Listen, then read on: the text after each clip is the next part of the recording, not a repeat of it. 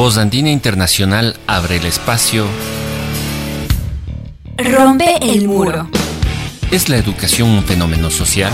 ¿Se puede hablar de educación sin hablar de pedagogía? ¿Es lo mismo escolarización que educación? La discusión de estas y muchas más preguntas en Rompe el muro. Un programa para docentes, estudiantes y para todos aquellos interesados en la educación. Porque es necesario romper el muro de la educación tradicional. El muro de la educación que reproduce el sistema. Porque los docentes, los estudiantes y las personas son mucho más que otro ladrillo en el muro.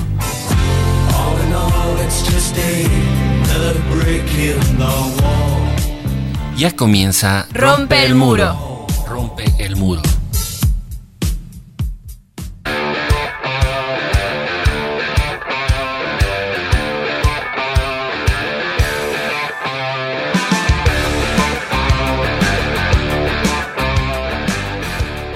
Muy buenas noches, queridos radioescuchas de su programa educativo Rompe el Muro. Como cada jueves a las siete y media de la noche conversamos aquí sobre temas importantes de la educación.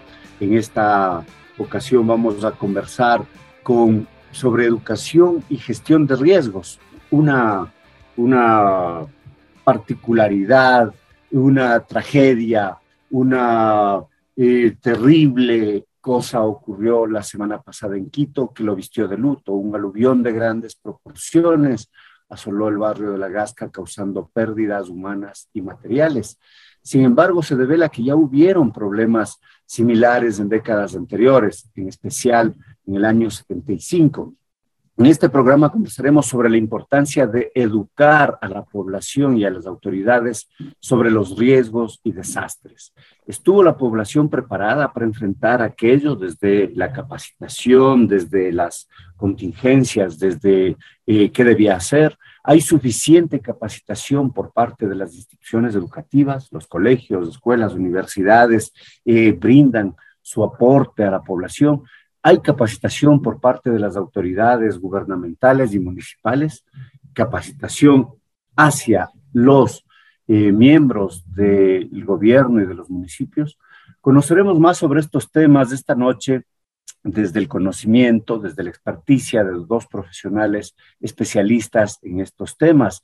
Y quienes nos acompañan son Lorena Cajas, quien es ingeniera comercial, tiene un máster en estudios socioambientales por Flaxo, Ecuador, y un diplomado en Relaciones Comunitarias por la Universidad Católica de Chile. Es especialista en formulación, evaluación y gestión de proyectos sociales, medioambientales y comunitarios.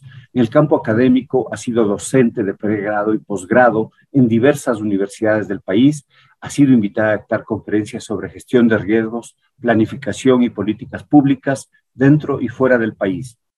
Creó la Secretaría Técnica y la Secretaría Nacional de Gestión de Riesgos, siendo su primera secretaria de Estado hace ya eh, más de una década. Y, nos acompaña también Eloy Basantes, quien es máster en riesgos naturales y desastres por la Universidad Nacional Australiana, a partir de una beca otorgada por la convocatoria 2011 de la CENESIR. Tiene más de 10 años de experiencia en el sector público, en el municipio del Distrito Metropolitano de Quito y el gobierno central fue consultor y trabajó desarrollando eh, sus experticias con organizaciones internacionales, fue analista en la Dirección Nacional de Gestión de Riesgos en el Ministerio de Educación, director zonal 9 de la Secretaría de Gestión de Riesgos y actualmente es consultor en gestión de riesgos en organismos internacionales. Eh, con nuestros dos invitados, pues iniciamos este diálogo agradeciéndoles eh, profundamente por haber estado, por estar con nosotros en esta noche.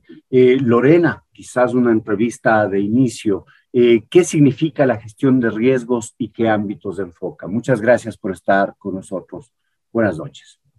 Buenas noches, Alexis. Muchísimas gracias. Bueno, em, creo que tal vez valdría la pena partir de como de la definición aceptada, ¿no? O sea, la gestión de riesgos trabaja con varias instancias internacionales, la estrategia para la reducción de riesgos y desastres eh, que es una instancia de las Naciones Unidas, que, eh, cuyo, cuyo objetivo es eh, ejecutar o generar lineamientos para la ejecución del marco de Sendai, que es el marco de trabajo al cual se suscriben los distintos países con el objetivo de trabajar en gestión de riesgos. Entonces, ellos establecen una definición, ¿no?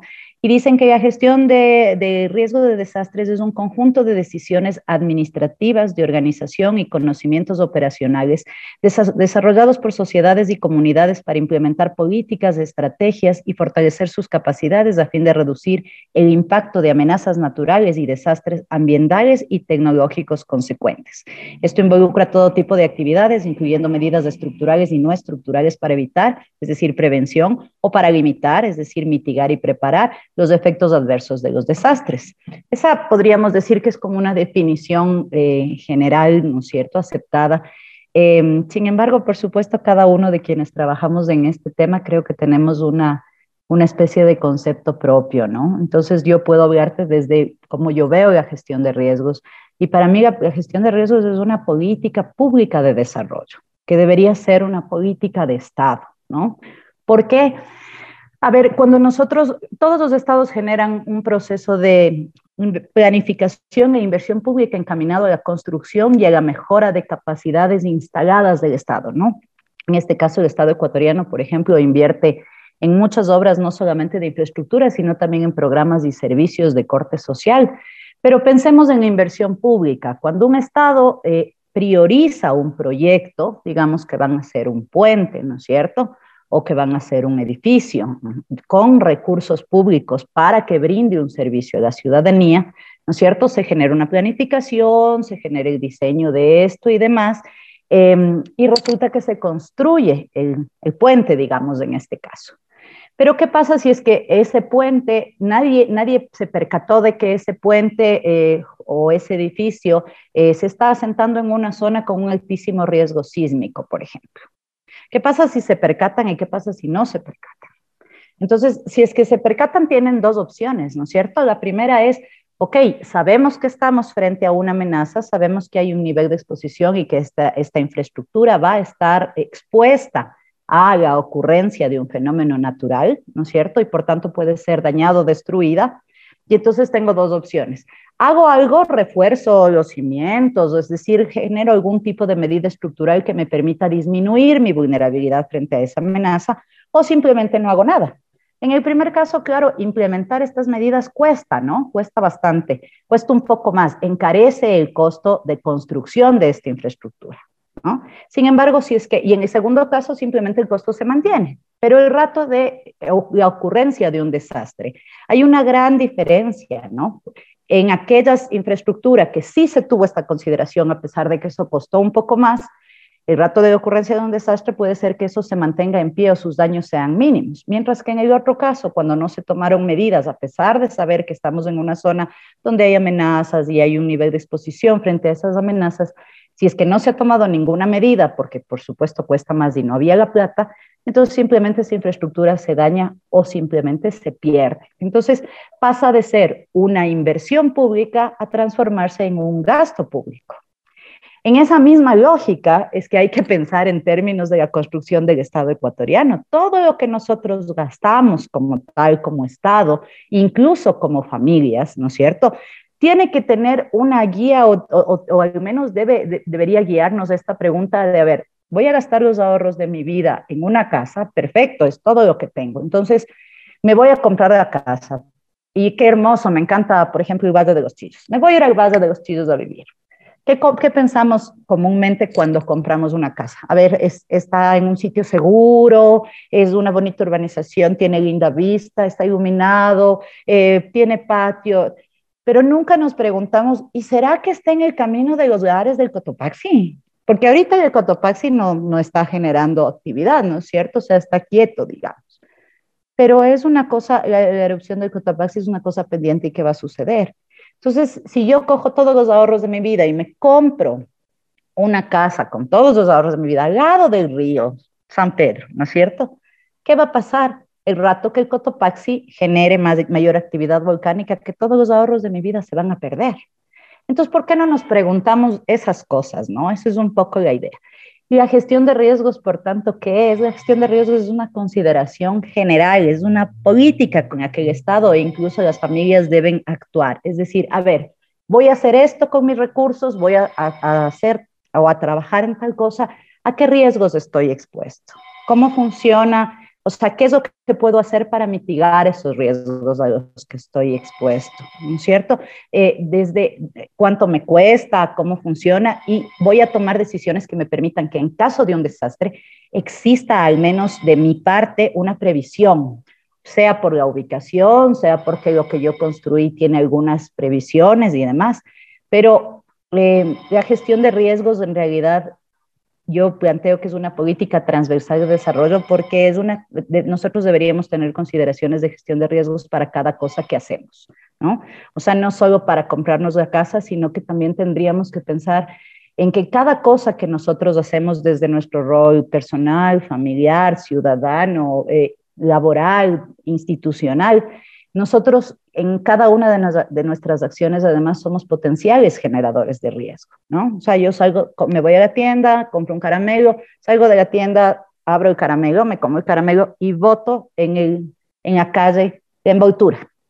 Esa envoltura va a la alcantarilla, se junta con 500 envolturas más, se hace un taponamiento y cuando llueve simplemente se inunda la calle de mi casa y el barrio en el que yo vivo. Entonces, tanto por el lado de qué voy a hacer con mis recursos, cómo los voy a invertir y demás, y pensemos qué tanto nivel de riesgo corre esta inversión o va a tener esta inversión, cuanto en, en, lo referente a cómo mis acciones son generadoras de riesgos, este tipo de consideraciones deberían estar presentes y por tanto la gestión de riesgos es justamente una temática transversal. Es decir, tendríamos que pensar en eso. No hay ningún ámbito que se salve. Es decir, puede ser pobre, rico, millonario, eh, analfabeto, máster. Hay un terremoto, todos nos complicamos. claro, la recuperación puede ser más fácil para quienes tienen más recursos económicos, pero el rato del terremoto no hay una discreción, el terremoto no, no, no hace una discreción entre, como te digo, pobres, ricos, educados, no educados, jóvenes, viejos todos tenemos un nivel de exposición, ¿no? Entonces, por eso hablamos de que es un tema transversal como tal. Muchas gracias, Lorena. Eh, queridos radioescuchas, queridos amigos, han tenido ustedes una primera apreciación sobre lo que es la gestión de riesgos, sobre sus ámbitos, sobre eh, las responsabilidades de todos nosotros en ello. El último ejemplo es bien decidor, una pequeña eh, papel de caramelo se junta a miles, a cientos de miles con servilletas y con otras cosas y pues pone en riesgo la seguridad. Eh, Eloy, buenos días, muchas gracias por estar con nosotros, em, yendo un poco más hacia, hacia el tema em, que lastimosamente nos, nos ocurrió como ciudad. En el reciente aluvión que afectó el noroccidente de Quito, ¿Estuvo la población preparada para enfrentar aquello, la población que vive eh, pues en ese sector? Eh, ¿Qué condiciones mínimas deben tenerse en cuenta en un barrio ubicado geográficamente al pie de una montaña? Eh, un poco nos decía Lorena también, me compro una casa cerca del río San Pedro que será el sitio donde que puede pasar lava en caso de una erupción. Aquí, al pie de una montaña, pues hubo ese conocimiento o no, o faltó por parte de, de, la educación, por parte del conocimiento como sociedad, como barrio, etcétera. Gracias por estar con nosotros. Adelante, por favor. Buenas noches, Alexis, eh, y muchas gracias por la invitación. Bueno, yo creo que también esto es un tema bastante complicado porque, eh, de hecho, nosotros vivimos en unas, en zonas donde hay muchísimas amenazas. Y solo un poco para tal vez complementar lo que Lorena nos comentaba, es que las amenazas, todo, o sea, el tema de las quebradas, las montañas, los volcanes, todo esto está antes de los asentamientos que nosotros hemos desarrollado. Y por lo tanto, ha sido todo un cúmulo de generación de nuevos riesgos y de ponernos a nosotros mismos en estos riesgos eh, a través de la, de, la, actividad humana que hemos desarrollado. Entonces, por ejemplo, en la Gasca se hizo un relleno y este relleno es justamente donde, por donde pasa la calle La Gasca, la avenida La Gasca, y entonces lo natural, la naturaleza siempre tiene esa memoria y busca sus eh, desfogues naturales. Y eso es lo que pasó. Entonces, llegó a, tal punto en el que llovió, hubo una lluvia tan fuerte que se superó esa, esa infraestructura eh, mínima que se, que se tiene en la quebrada y el agua buscó su cauce natural. El problema es que ahora el cauce natural está lleno de casas, está lleno de, de, de, de calles y entonces incluso el, hecho de que hayamos puesto pavimento en, la, quebrada hace que la velocidad de esa agua, sea, de, ese material, corra más rápido. Entonces eso genere más daños y por lo tanto es aún más difícil predecir cuáles son eh, los daños que se pueden ocasionar antes que esto suceda. Realmente eh, me parece que en estos años, en estos últimos años y, a lo largo de la, de la, historia del Ecuador, o sea, hay un, hay, hay una, un hito que es el, el, haber contemplado la gestión de riesgos dentro de la Constitución. Y eso hizo que empecemos a invertir dinero en temas de gestión de riesgos, empecemos a pensar un poco más en temas de prevención. Y eso nos empezó a permitir eh, acercarnos a la comunidad con un mensaje diferente. Sin embargo, en los últimos años eh, este, todo este, e, esto que habíamos logrado se ha debilitado y hemos perdido incluso esa presencia en, en la comunidad. el Estado ya no tiene esa presencia en la comunidad con la gestión de riesgos, ya no tiene la capacidad de tener a sus técnicos capacitando a la comunidad, contándoles qué es lo que puede pasar, porque lastimosamente eh, nosotros, no sé si es un, mal de, de, los ecuatorianos y ecuatorianas o es un mal humano, el hecho de que tenemos una memoria muy a corto plazo. Entonces nos olvidamos y no nos interesa lo que pasó antes de, lo de, ayer y seguimos con nuestra vida pensando en que mañana no nos va a pasar. Y eso es una, un tema muy, eh, una forma muy errónea de ver las cosas. Y, y, por lo tanto necesitamos nosotros que nos estén recordando, que nos estén capacitando, que nos digan, miren, por aquí puede pasar esto. Si ya supimos, si ya, si ya nos pasó esto en, en los años, en el 75, sabíamos que podía volver a pasar este, este tema, de hecho, no es, no es eh, culpa de una persona el hecho de que haya llovido tanto ni de una institución. Eso lo tenemos bastante claro. Pero sí es un problema de la que no se, no se desarrollaron procesos comunitarios para evitar la pérdida de vidas. Yo creo que probablemente las pérdidas materiales no las, no las íbamos a poder evitar si es que, a menos que hubiéramos tenido una infraestructura muy eh, muy grande, muy costosa en estas quebradas que, permitan realmente eh, contener todo el material que hubo, ¿no? Pero sí pudimos haber evitado la pérdida de vidas humanas. Y esa pérdida de vidas humanas se la, evita a través del monitoreo de las amenazas, del, conocer, el, del mantenimiento de las quebradas, de hacer, de tener un sistema de alerta temprana que nos permita, y, los sistemas no tienen que ser todos tecnológicos, no, no es solamente eso, o sea, también puede ser un trabajo conjunto con la comunidad. También se puede tener un sistema de alerta temprana comunitario y eso hace que la comunidad esté en, eh, que, esté como cohesionada con su, con, su entorno, con la naturaleza, que es lo que ya estaba ahí antes que, que nosotros, ¿no? Entonces, para mi punto de vista, no estaba preparada pero no porque no, no haya buscado prepararse porque tenía el desconocimiento, sino que tal vez ya muchas personas no escucharon el mensaje de que, de que podía inundarse, habían olvidado lo que pasó antes. Y claro, esta proporción de la, de, esta, es la magnitud del evento que tuvimos en, la semana anterior, pues es, es bastante complicado contenerlo, ¿no? Y entonces tienes una, una cierta actividad también justa en un, en un sector en donde desemboca este, este material y por lo tanto genera muchísimos daños, ¿no? Entonces, eh, sí, o sea, yo creo que la comunidad no estaba preparada, pero creo que institucionalmente también nos hemos visto debilitados y con una, con una administración municipal nueva que no ha, que, no ha mantenido o no, ni siquiera se dio el tiempo para poder eh, verificar cuáles han sido los procesos en temas de gestión de riesgos, los procesos en prevención. Entonces, era muy difícil que esto, eh, que, que, esto se pueda evitar o que, que, se pueda cuidar las vidas humanas, ¿no? Entonces, yo insisto en que eh, una de las cosas que las autoridades deberían hacer el momento en que asuman sus, sus roles es enterarse cuáles son las amenazas que tienen en, su territorio, ¿no? Y no solamente las amenazas de origen natural, que, son estos posibles aluviones, que pueden ser los sismos, que pueden ser cualquiera de estos, sino que también pueden eh, eh, otras amenazas, como están las amenazas de seguridad y etcétera. Y entonces trabajas y haces tu gestión en función de mejorar esas condiciones de, eh, de, esas condiciones de vida de la gente y entonces logras hacer esto, ¿no? Y entonces te toca trabajar también el tema de educación. Y en educación es, e, es incluso otra de las instituciones que también se ha debilitado. El Ministerio de Educación hasta, hasta hace algunos años tuvo un, uh, analistas de gestión de riesgos en, cada, en el territorio, en cada distrito o circuito, me parece que eran. Entonces tenían una presencia muy fuerte en temas de gestión de riesgos y tenían ojos en el territorio.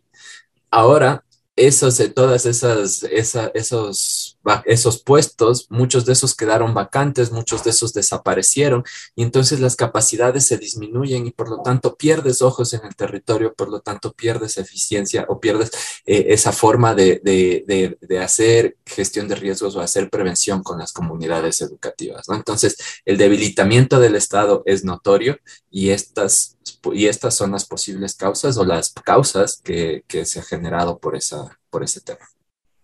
Gracias, Eloy. Eh, realmente grave lo que se manifiesta. Eh, por un lado, este sentido de novatada que no mira como alcaldía, como autoridad, esos riesgos. Importante subrayarse dónde están los peligros y cómo eh, debe enfocarse desde la autoridad y al mismo tiempo la reducción del Estado, que eh, eso es uno de los ámbitos, pero tenemos a un nivel macro, en todos los sentidos hay este proceso de reducción del Estado iniciado o retomado, digamos, por el gobierno de Lenín Moreno, eh, subrayado en el, gobierno actual de Lazo, que como vemos eh, hay implicaciones directas.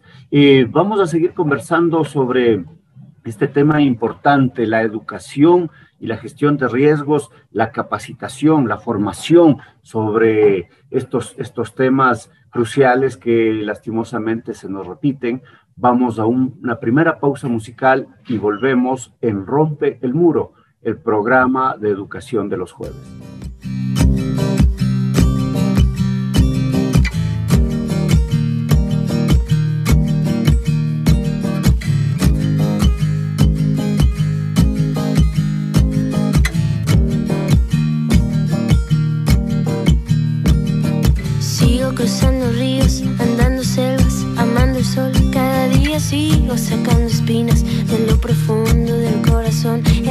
Noche sigo encendiendo sueños para limpiar con el humo sagrado cada recuerdo. Cuando escriba tu nombre en la arena blanca con fondo azul, cuando mire cielo en la forma cruel de una nube gris, aparezcas tú. Una tarde subo una alta loma, mire el pasado, sabrás que no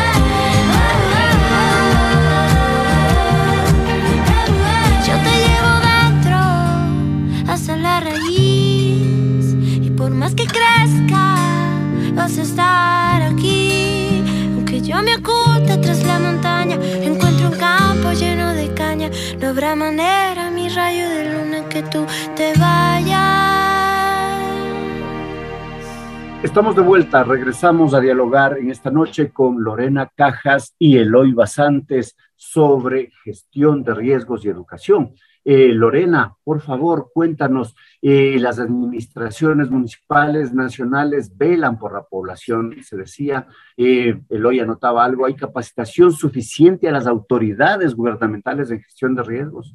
Estas capacitan adecuadamente, ya nos mencionaba algo, pero tú tienes también una vasta experticia, tú creaste la Secretaría de Gestión de Riesgos en tu tiempo, eh, hace, hace ya un poco más de una década. ¿Cómo se ha dado esta evolución? Eh, ¿Cómo surgió y cómo está ahora, quizás por ahí, ese enfoque? Bueno, a ver, creo que, creo que hay una cosa un poco más estructurada y más grande, ¿no? O sea, efectivamente en el 2008 se incorporan los artículos 389 y 390 en la Constitución que son eh, los que reconocen y por primera vez señalan una obligatoriedad del Estado de trabajar en el tema de gestión de riesgos y de contar con un sistema nacional descentralizado de gestión de riesgos. Estos artículos señalan un par de cosas importantes.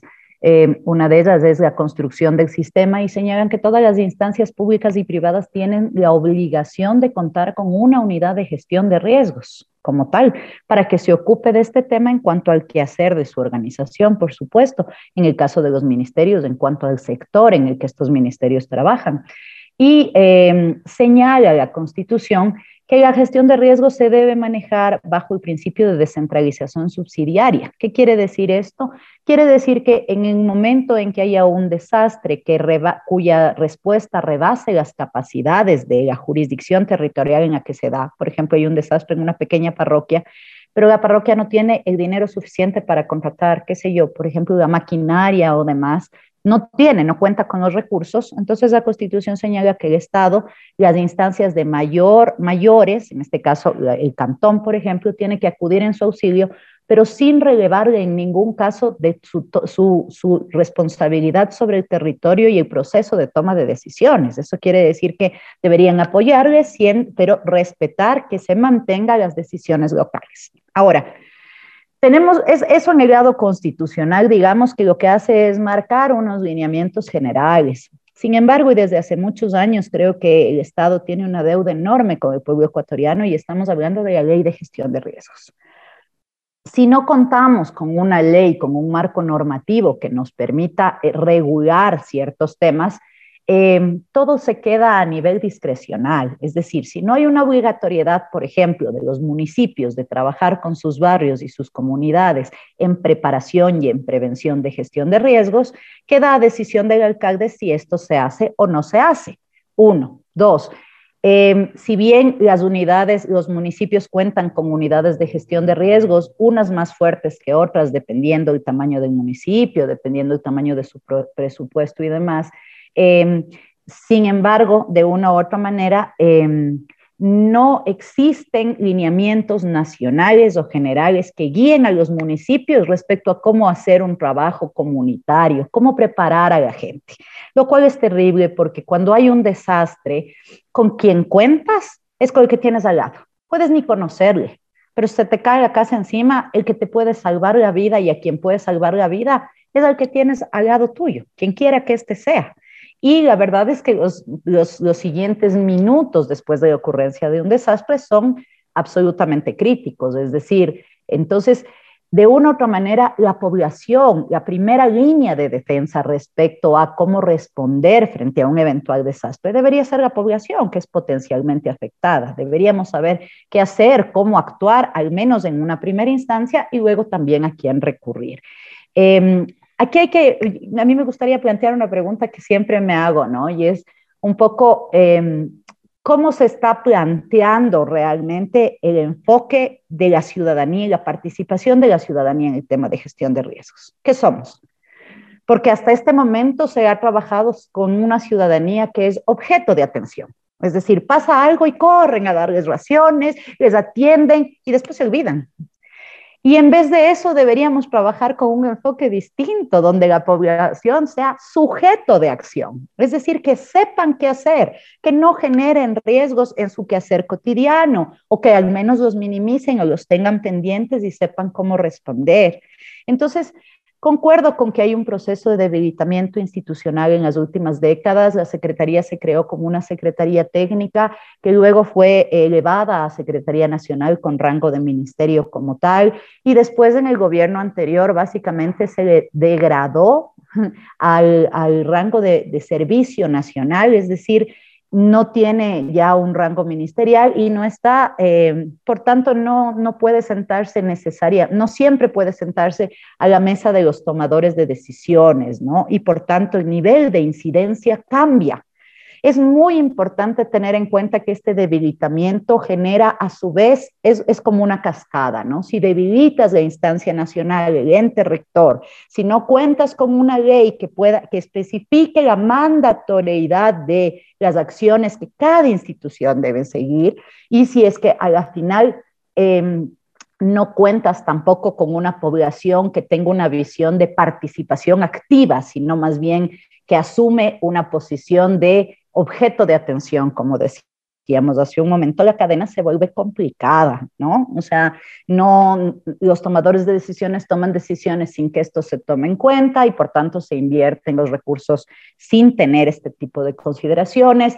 Las decisiones se mantienen discrecionales, es decir, no existe una, un alcalde hace una cosa el otro hace otra el otro ni siquiera la hace, ¿no? Y los territorios, los desastres no respetan delimitaciones territoriales. No es que dicen, eh, aquí se acaba Guano, más así ya no voy a temblar. No es real. o sea, eso, esas divisiones están en nuestra mente. Las divisiones político-administrativas y todo lo que esto implica son una creación de nosotros, de esta sociedad, de la sociedad como tal, del Estado como tal los desastres van más allá de eso y por tanto en todos los casos requieren coordinación. Para cualquier desastre necesitas albergues, necesitas comida, necesitas eh, logística, necesitas rescate, cada una de estas tareas, y estoy nombrando cualquiera y, solamente de manera sencilla, pero cada una de estas tareas es de competencia de una institución diferente. Imagínate cuando esto ocurre y no hay una coordinación adecuada, ¿no? Eh, es muy difícil trabajar en, este tema de, de, la respuesta porque es una papa caliente, ¿no? Es decir, los gestores de riesgo están súper complicados. Cuando haces muy bien tu trabajo, lo que haces es prevención y por tanto, cuando hay un, un fenómeno natural, no pasa nada. Entonces, lo que hiciste no se nota, simplemente no, hubo no hubieron efectos adversos. Y cuando no haces bien tu trabajo, se pierde todo porque hay un gran desastre. Entonces pierdes de cualquier manera, ¿no? Es decir, es una, es una temática en la cual eh, resulta muy complicado trabajar. Es una papa, lo que llamamos una papa caliente, pero creo que es bien importante tener en cuenta que el, nuestro país, dado que somos uno de los hotspots a nivel mundial, porque estamos expuestos a todas las amenazas, con excepción de huracanes, pero estamos tenemos todas las somos un territorio muy amenaza. Entonces me parece que es bien importante sentar al menos ciertas cosas. Necesitamos fortalecer, lograr reposicionar y establecer la institucionalidad con un buen nivel de incidencia en el ámbito político de toma de decisiones. Necesitamos contar con una normativa que realmente pueda generar una obligatoriedad y elimine estos niveles de discrecionalidad respecto a las distintas autoridades y marque además, eh, asegure el tema del financiamiento, identifique o genere lineamientos para establecer una coordinación adecuada, establezca las competencias de las distintas instancias, es decir, a quién le toca qué, porque, y, y, y, por último, en mi criterio, eh, necesitamos incorporar a la población en esta dinámica desde una perspectiva activa y consciente, ¿no? Porque si no contamos con, este, con estos tres elementos, se necesitan muchos más, pero si no contamos al menos con estos tres elementos, es muy difícil pensar que como país, como Estado, realmente vamos a lograr ir caminando en cuanto a estos, a estos hitos o logros que tenemos que ir eh, alcanzando, digamos, para disminuir las vulnerabilidades. Y por, por una parte para mitigar los riesgos que existen, ¿no es cierto? O sea, ya tenemos un montón de riesgos porque los asentamientos humanos se han, se han ido construyendo como se ha podido, es decir, no necesariamente hemos tenido un orden claro y eso hace que muchos de estos asentamientos estén expuestos a amenazas. Entonces, tenemos que mitigar los riesgos que ya existen, pero también tenemos que pensar en la construcción de políticas y lineamientos para que aquella construcción que vamos a hacer no, no sea una construcción poblada de vulnerabilidades frente a los riesgos que sabemos que a los que estamos expuestos. ¿Y qué te puedo decir? Una radiografía, han escuchado todos ustedes una, una varios elementos, eh, la carencia de un marco normativo efectivo, eh, los procesos que vinculan en sí responsabilidades, y de la vinculación con las instancias de poder, eh, y una subvaloración, si es que cabe el término también, de, lo que significa una instancia que vela por la seguridad de nosotros en, última instancia en uno de los, de los ámbitos, ¿no? La, seguridad desde los riesgos, desde los desastres. Eh, Eloy, esto, esto, que, esto que venimos conversando, ¿no? Deslaves, erupciones, del mismo COVID, desastres que vienen inesperadamente. Lorena nos ha dado el enfoque desde la institucionalidad gubernamental, en los ámbitos administrativos, normativos. Ahora, en la institución educativa, ¿qué ocurre aquello en las diversas instituciones educativas? En colegio, universidad, escuela, el currículum, los programas, el proceso formativo de docentes. Eh, recuerdo que hace mucho tiempo, incluso cuando cuando hace muchas décadas se planteaban eh, espacios para los terremotos, que decían a los niños qué deben hacer en caso de terremotos. Eso es de lo único que recuerdo, no recuerdo en temas de erupciones volcánicas o en temas de deslaves. Eh, tú trabajaste en el Ministerio de Educación hace unos años en, esta área. ¿Cómo viene dándose aquello en la educación, en la institución educativa? ¿Se ha potenciado o también, como mencionaba Lorena, ha venido en una escala de, que será, de desatención? Sí, bueno, yo creo que aquí hay que, eh, a ver, primero que el, el Ministerio de Educación tiene una política pública en temas de gestión de riesgos y fue, me parece, si no estoy mal, fue la primera institución ministerial que creó esta política pública eh, de gestión de riesgos, creando una dirección nacional con recursos, con personal y, y realmente descentralizando el tema de gestión de riesgos a nivel nacional. Esa política pública se vino trabajando eh, a partir del 2012, si no me equivoco, y eh, fue un tema que nos permitió incluso desarrollar metodologías y herramientas metodológicas que eran bien recibidas a nivel regional. Éramos incluso un referente a nivel regional en temas de, en temas de, de estos procesos educativos en temas de gestión de riesgos. Sin embargo, creo que igual es una, algo que nos, quedan de, nos, que nos quedaron debiendo es la implementación de estas metodologías. Estas metodologías en muchos casos se quedaron, quedaron muy bien en el papel, pero ya el momento de la práctica pues fue un tema eh, bastante complejo de realizar porque ya se vio que, no teníamos tal vez los suficientes recursos para, desarrollar esas metodologías. Y entonces, eh, claro, entonces no, se, se centró... Eh, conforme fue avanzando el proceso de la, de, la, de la, Dirección Nacional de Gestión de Riesgos del Ministerio de Educación, se fue centrando en cosas, eh, en, en, lo más, que se, eh, ¿cómo lo podemos llamar? Tal vez en lo más mediático, que es el tema de los sismos. Después, cuando tuvimos el, eh, los tsunamis, también, también se centró en, en, en, esa capacitación para los tsunamis. Y entonces se desarrolló incluso a partir del, del terremoto del 2016 una, una política de que cada mes iban a hacer un, en, todas las instituciones educativas hacían un simulacro de evacuación y, hacían todo el, el, ejercicio de evacuación. Los efectos que tiene esto realmente es que nos enfocan o que enfocan a la población en que tal vez solamente hay sismos.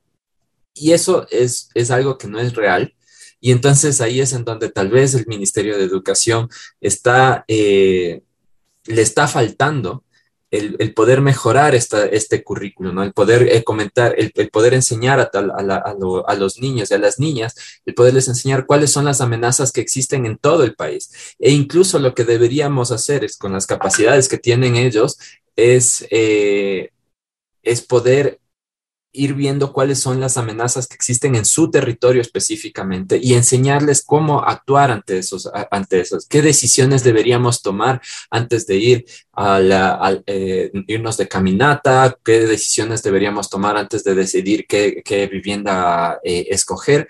Y eso nos permite tener herramientas para nosotros también poder decidir sobre nuestras, en nuestro futuro qué vamos a hacer, ¿no es cierto? Entonces ahí vamos a saber, aunque sea si es que nos vamos a la, montaña, vamos a saber que, puede haber una avalancha. Vamos a saber que si me voy a la playa puede haber un tsunami. ¿Y por qué se puede producir un tsunami? Entonces, hay estrategias que yo creo que se están, que, han fallado bastante y peor, y peor ahora con todo el debilitamiento que ha habido, ¿no? Se ha disminuido mucho, además que a partir de la pandemia, todos, todos los, los esfuerzos, incluso de gestión de riesgos, se han concentrado en los temas de la pandemia, en, en el poder evaluar la situación, eh, epidemiológica, el poder tomar decisiones en cuanto al regreso a clases, el poder decir, eh, o sea, y, ahí es en donde nosotros vemos la falta eh, de, de, incidencia de la gestión de riesgos en la comunidad.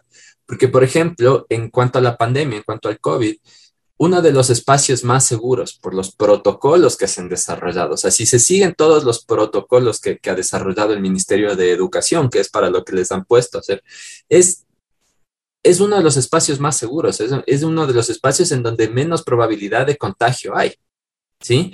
Y en caso de que haya un contagio, eh, eh, eh, siguiendo estos protocolos, puedes evitar que haya más contagios en toda la comunidad educativa. Entonces, realmente la comunidad ahora debe entender que estos espacios de, educación son, o, los, las escuelas, los colegios, son espacios en este sentido los más seguros. O sea, es más seguro ir a la escuela que irse al cine, es más seguro irse a la escuela que irse al supermercado y así. Entonces, ¿y por qué se da esto? Porque ni siquiera estamos considerando las cifras que nos está generando la Dirección de Gestión de Riesgos. La Dirección de Gestión de Riesgos nos da una cifra de que hay eh, ah, bueno, hasta hace un tiempo eran como 30 contagios de estudiantes y 30 eh, estudiantes que habían ido contagiados a, las escuelas y que no habían contagiado a nadie más. Entonces teníamos esos 30 casos en como 16 mil estudiantes. Entonces era una cifra tan pequeña y que, o sea, si es que tomaríamos en cuenta esas cifras, ese monitoreo, ese, esa, esa evaluación, ese análisis de la amenaza, entonces nos permitirían tomar esas decisiones o, se permitirían tomar decisiones conforme a esas cifras y no conforme al tema mediático de que la gente dice que no, le voy a mandar por, por X razón, ¿no? Entonces, creo que ahí eh, falta un poco de esta, el, evaluar, el saber cuáles son las, las amenazas de cada territorio el poder transmitir ese conocimiento a los, a los estudiantes, a los y las estudiantes y hacerlo desde muy niños, ¿sí? Con diferentes metodologías. Yo digo, por ejemplo, hay estas, estas semanas científicas en donde cada uno expone algo. Tal vez hacer una semana de gestión de riesgos en los colegios, en donde los niños hagan dibujos de temas de gestión de riesgos y los, y, los más grandes hagan experimentos en temas de gestión de riesgos y expliquen cuál es la, la dinámica. Yo no estoy muy de acuerdo en el tema de que se haga una sola, eh, una sola materia de gestión de riesgos, sino que tratemos la gestión de riesgos como, como también decimos que debemos tratarla en el Estado, de una forma transversal. Entonces debemos buscar que se dé, que, se entienda la gestión de riesgos en el tema de historia, que se entienda, que se vea gestión de riesgos en el tema de geografía, en, en, todo, en todo lo que hacemos que, tenga un componente de gestión de riesgos, incluso en educación física, donde podemos hacer los, eh, los ejercicios para la evacuación y etcétera. Entonces podemos realmente transversalizar la gestión de riesgos eh, para que nuestra comunidad, para que nuestra gente pueda interiorizar esos conocimientos y aplicarlos en el momento que algo, que tenga que tomar una decisión o que algo suceda. Muchas gracias, Eloy, y gracias, Lorena. En, estas últimas, en esto último que ustedes han manifestado, eh, la transversalización, lastimosamente en el currículo, otros ámbitos se transversalizan, desde el currículo del 96, eh, como es la interculturalidad, que en la práctica no se ejecuta, como es la educación ambiental, que en la práctica se hace muy poco, es muy interesante las ideas que se plantean del ejercicio de proyectos, visualizar esto desde las diversas áreas del currículo eh, es sin duda crucial. Es crucial también eh, que la población se sienta informada eh, sobre las dimensiones reales. acabo de decir, es menos contagioso del COVID irse hacerlo que pase en la escuela que ocurre en un cine. Sin embargo, los cines se abren hace rato y las escuelas no, y hay hasta oposición para aquello.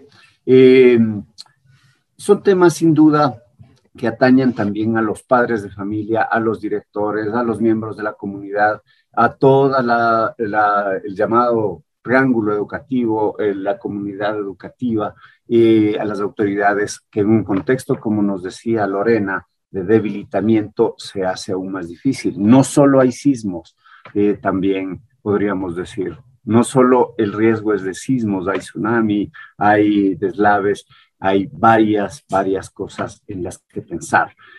Vamos a una segunda pausa musical y luego conversaremos sobre ya las conclusiones, las dimensiones eh, propositivas, incluso podríamos decir. Regresamos en un momento.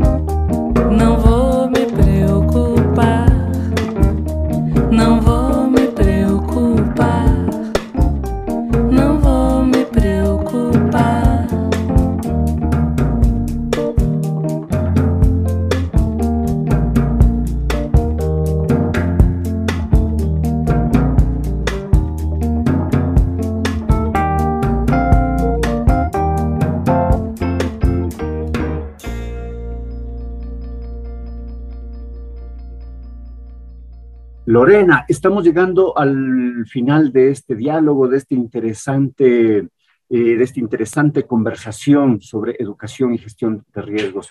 Eh, en todo el contexto que tan lúcidamente eh, tanto tú como Eloy han expuesto, ¿qué recomendarías a la población de diferentes localidades en materia de gestión de riesgos? Hay criterios generales, hay criterios particulares. ¿Qué sería tu recomendación? Dado incluso el abandono que tenemos por parte de la institucionalidad?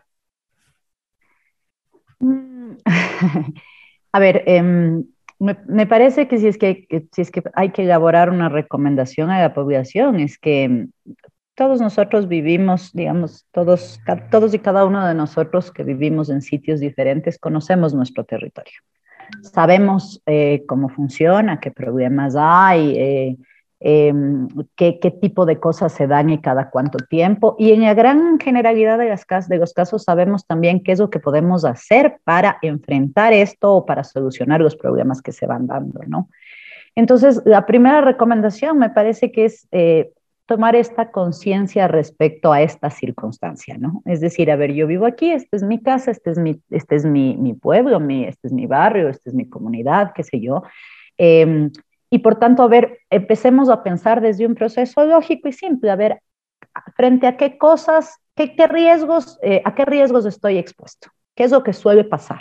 Y entonces, cada vez que uno identifique qué suele pasar, pensar que es, en este caso, si pasa esto, la crecida de un río, por ejemplo, ¿cuál es el peor escenario del que me acuerdo y cuál es el más leve? Y frente a eso, empezar a pensar cuáles son las acciones que me ayudarían en caso del peor escenario, ¿no es cierto? Para que mi familia esté a salvo, para que mi, mi, mi vivienda, mi casa, etcétera, estén a salvo.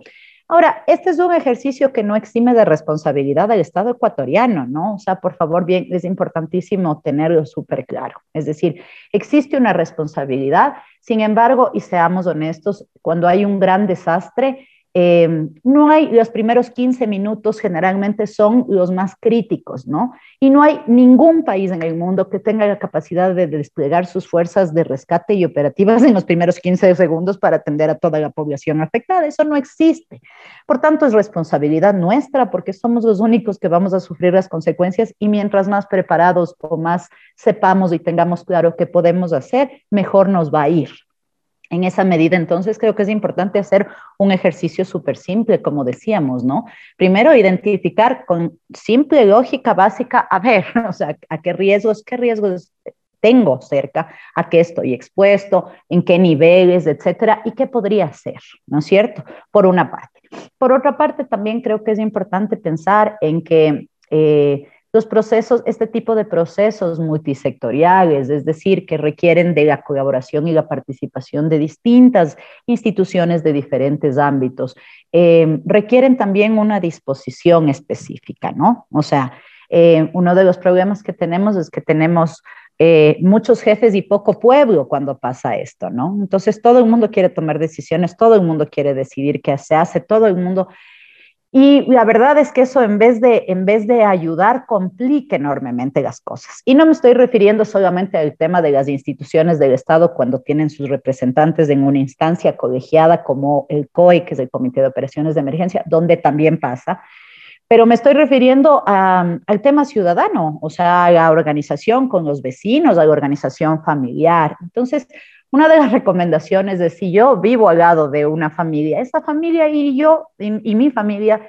estamos expuestos más o menos a los mismos riesgos. Es decir, es importante entender, como decíamos, que los desastres no respetan límites ni político-territoriales, ni el límite de propiedad de la vivienda, ni cosas como esas. Entonces, es importante entender que en este tipo de casos, eh, no solo la solidaridad, sino la disposición de eh, ayudar desde, pero desde, una, desde un espacio eh, de entendimiento, es decir, yo voy a meter el hombro para solucionar esto, no importa si no es mi casa, es la del vecino, pero la, la que se está cayendo ahorita es la del vecino, pero mañana puede ser la mía, ¿no?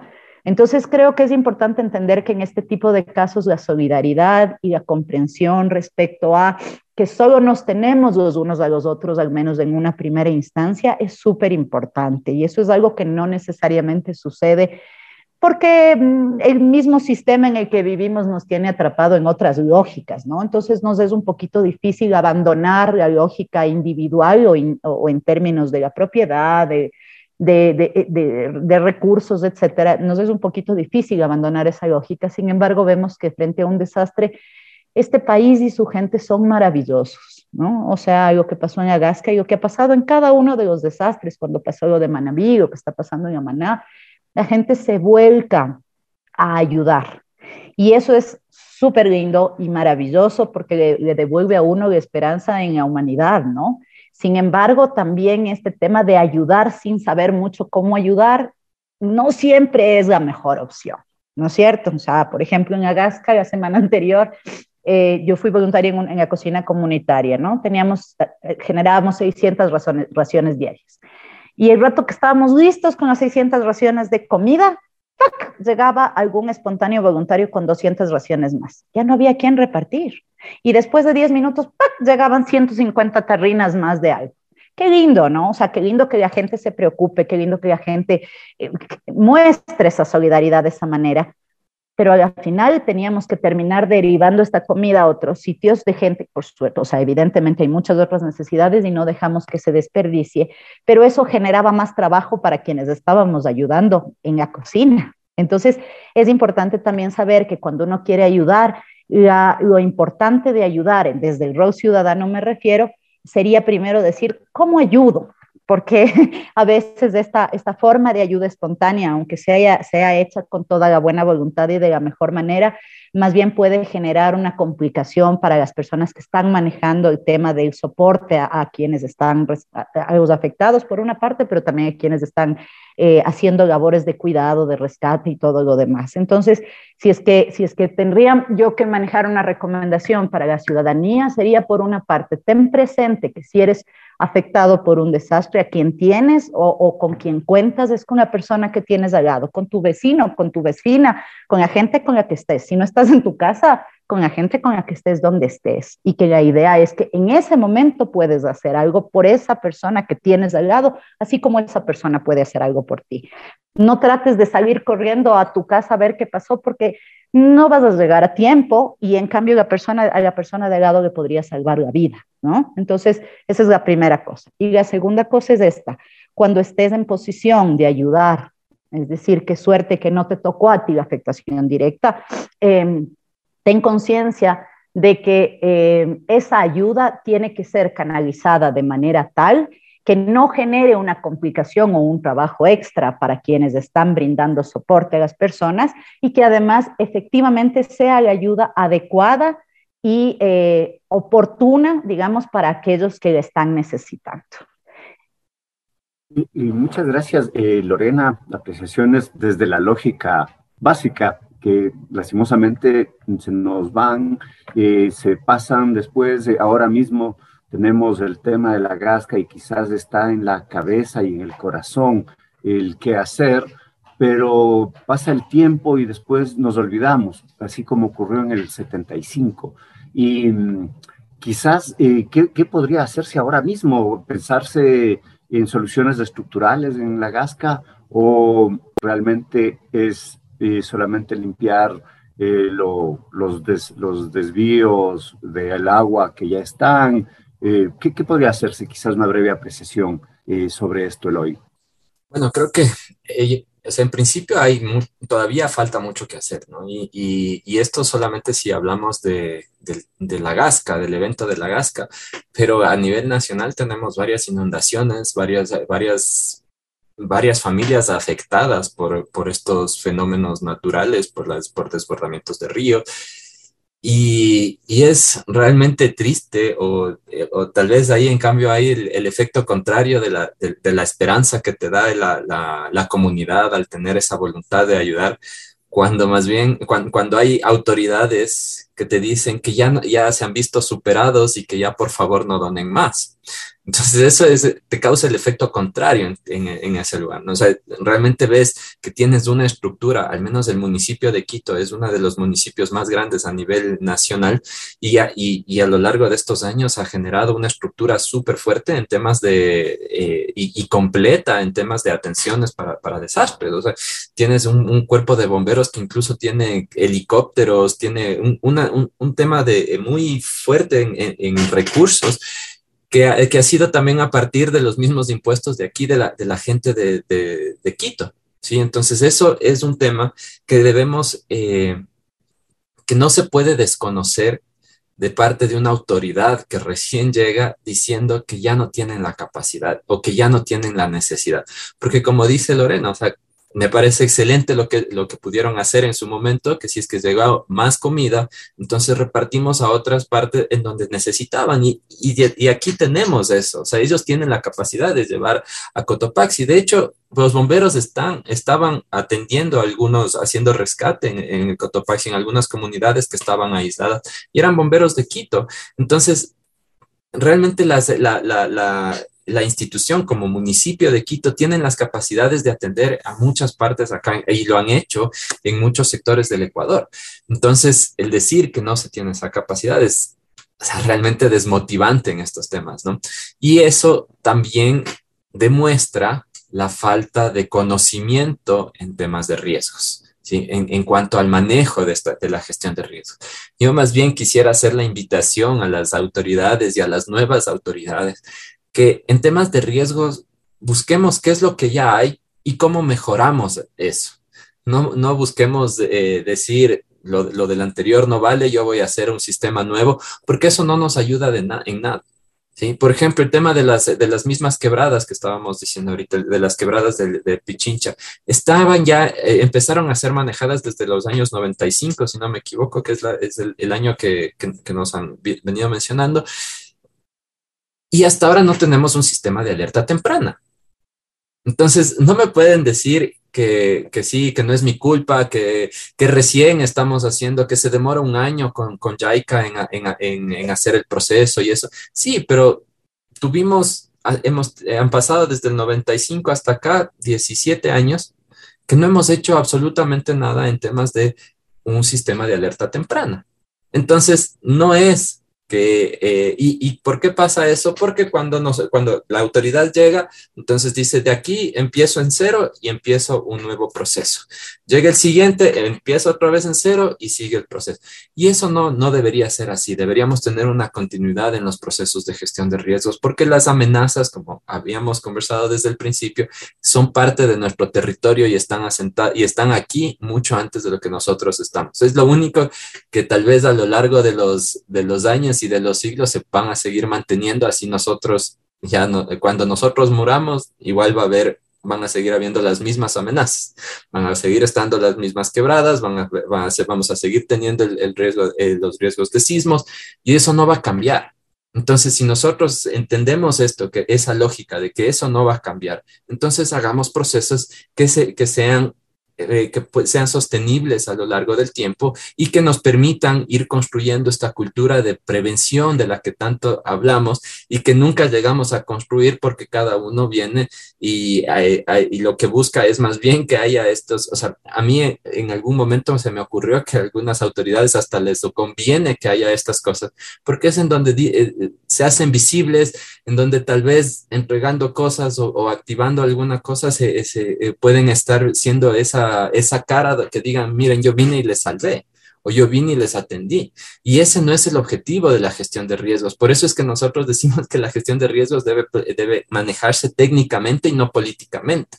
Sin embargo, si la gestión de riesgos es bien manejada, sí te genera réditos políticos y eso es una aceptación que, lastimosamente tal vez nos pasa lo que nos decía, nos decía Lorena hace hace un rato y es el hecho de que cuando nosotros hacemos bien nuestro trabajo, entonces al final cuando sucede algo no, no, pasa nada, la comunidad está bien y se, y se hizo un buen trabajo, pero si eso no es tangible, podemos hacerlo tangible y podemos transmitir eso, porque a la final estamos salvando un montón de vidas haciendo nuestro trabajo bien hecho, aunque políticamente no sea eso lo mejor, ¿no? Porque, como les digo, siempre buscan este rédito en la respuesta, el momento del desastre, el momento que ya sucede algo, entonces busco estar ahí para poder, para poder ganar algo de votos.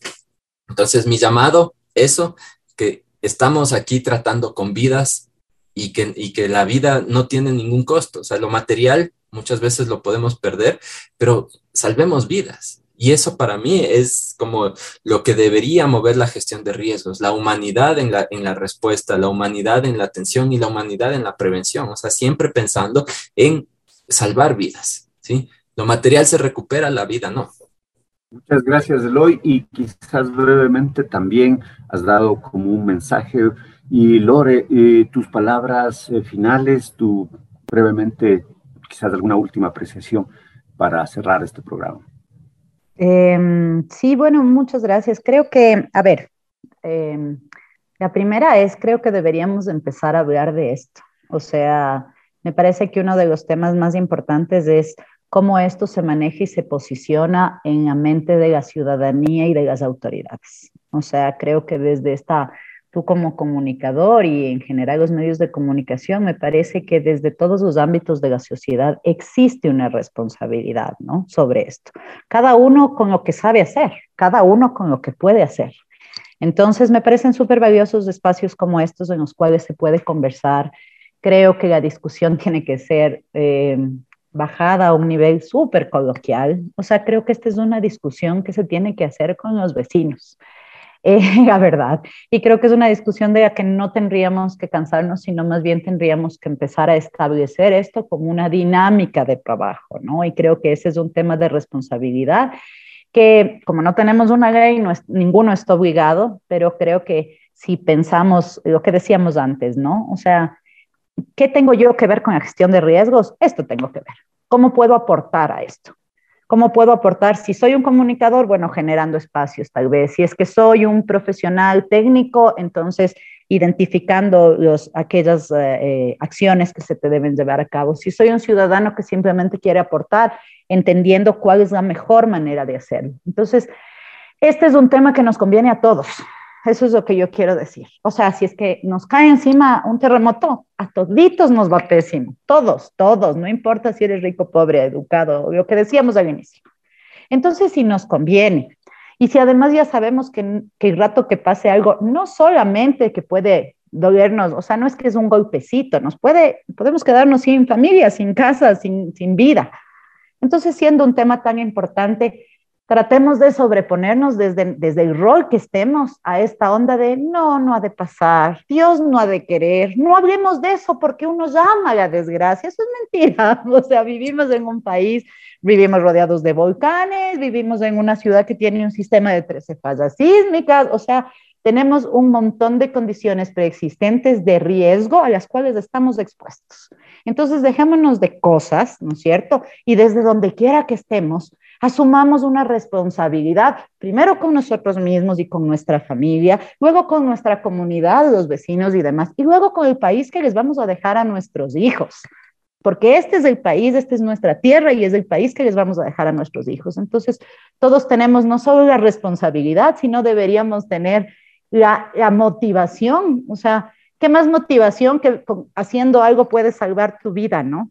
Entonces, piensen que cada pequeña cosita que se hace es significativa. Por ejemplo, tienes un cuadro encima de la cama, el típico crucifijo, el típico cuadro, no tengas, porque si hay un terremoto, lo primero que va a pasar es que te va a caer encima, te va a tontar y ahí te quedaste nomás, ¿no es cierto? Entonces, cosas de este porte, estoy dando un ejemplo cualquiera entre mil ejemplos, ¿no es cierto?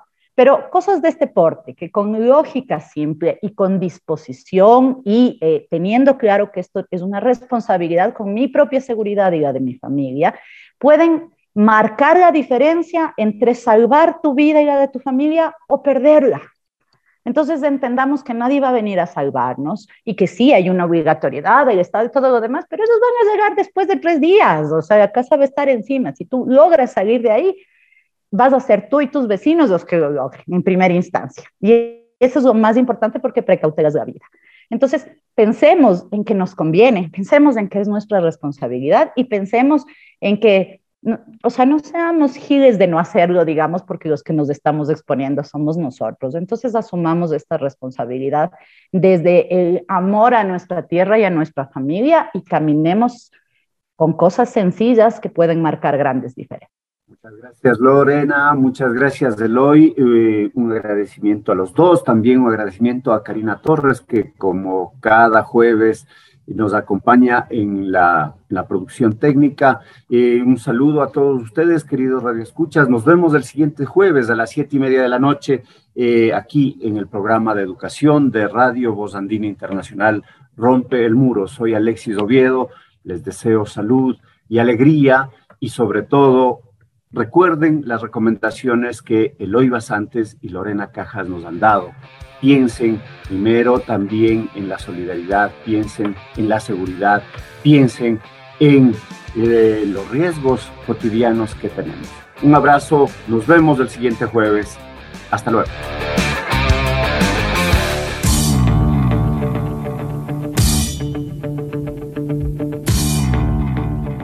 Quedamos agradecidos por su sintonía el debate y análisis de los temas de la educación como un fenómeno social. Volverá a ustedes en una semana. Rompe el muro. Rompe el muro. Con la producción técnica de Voz Andina Internacional.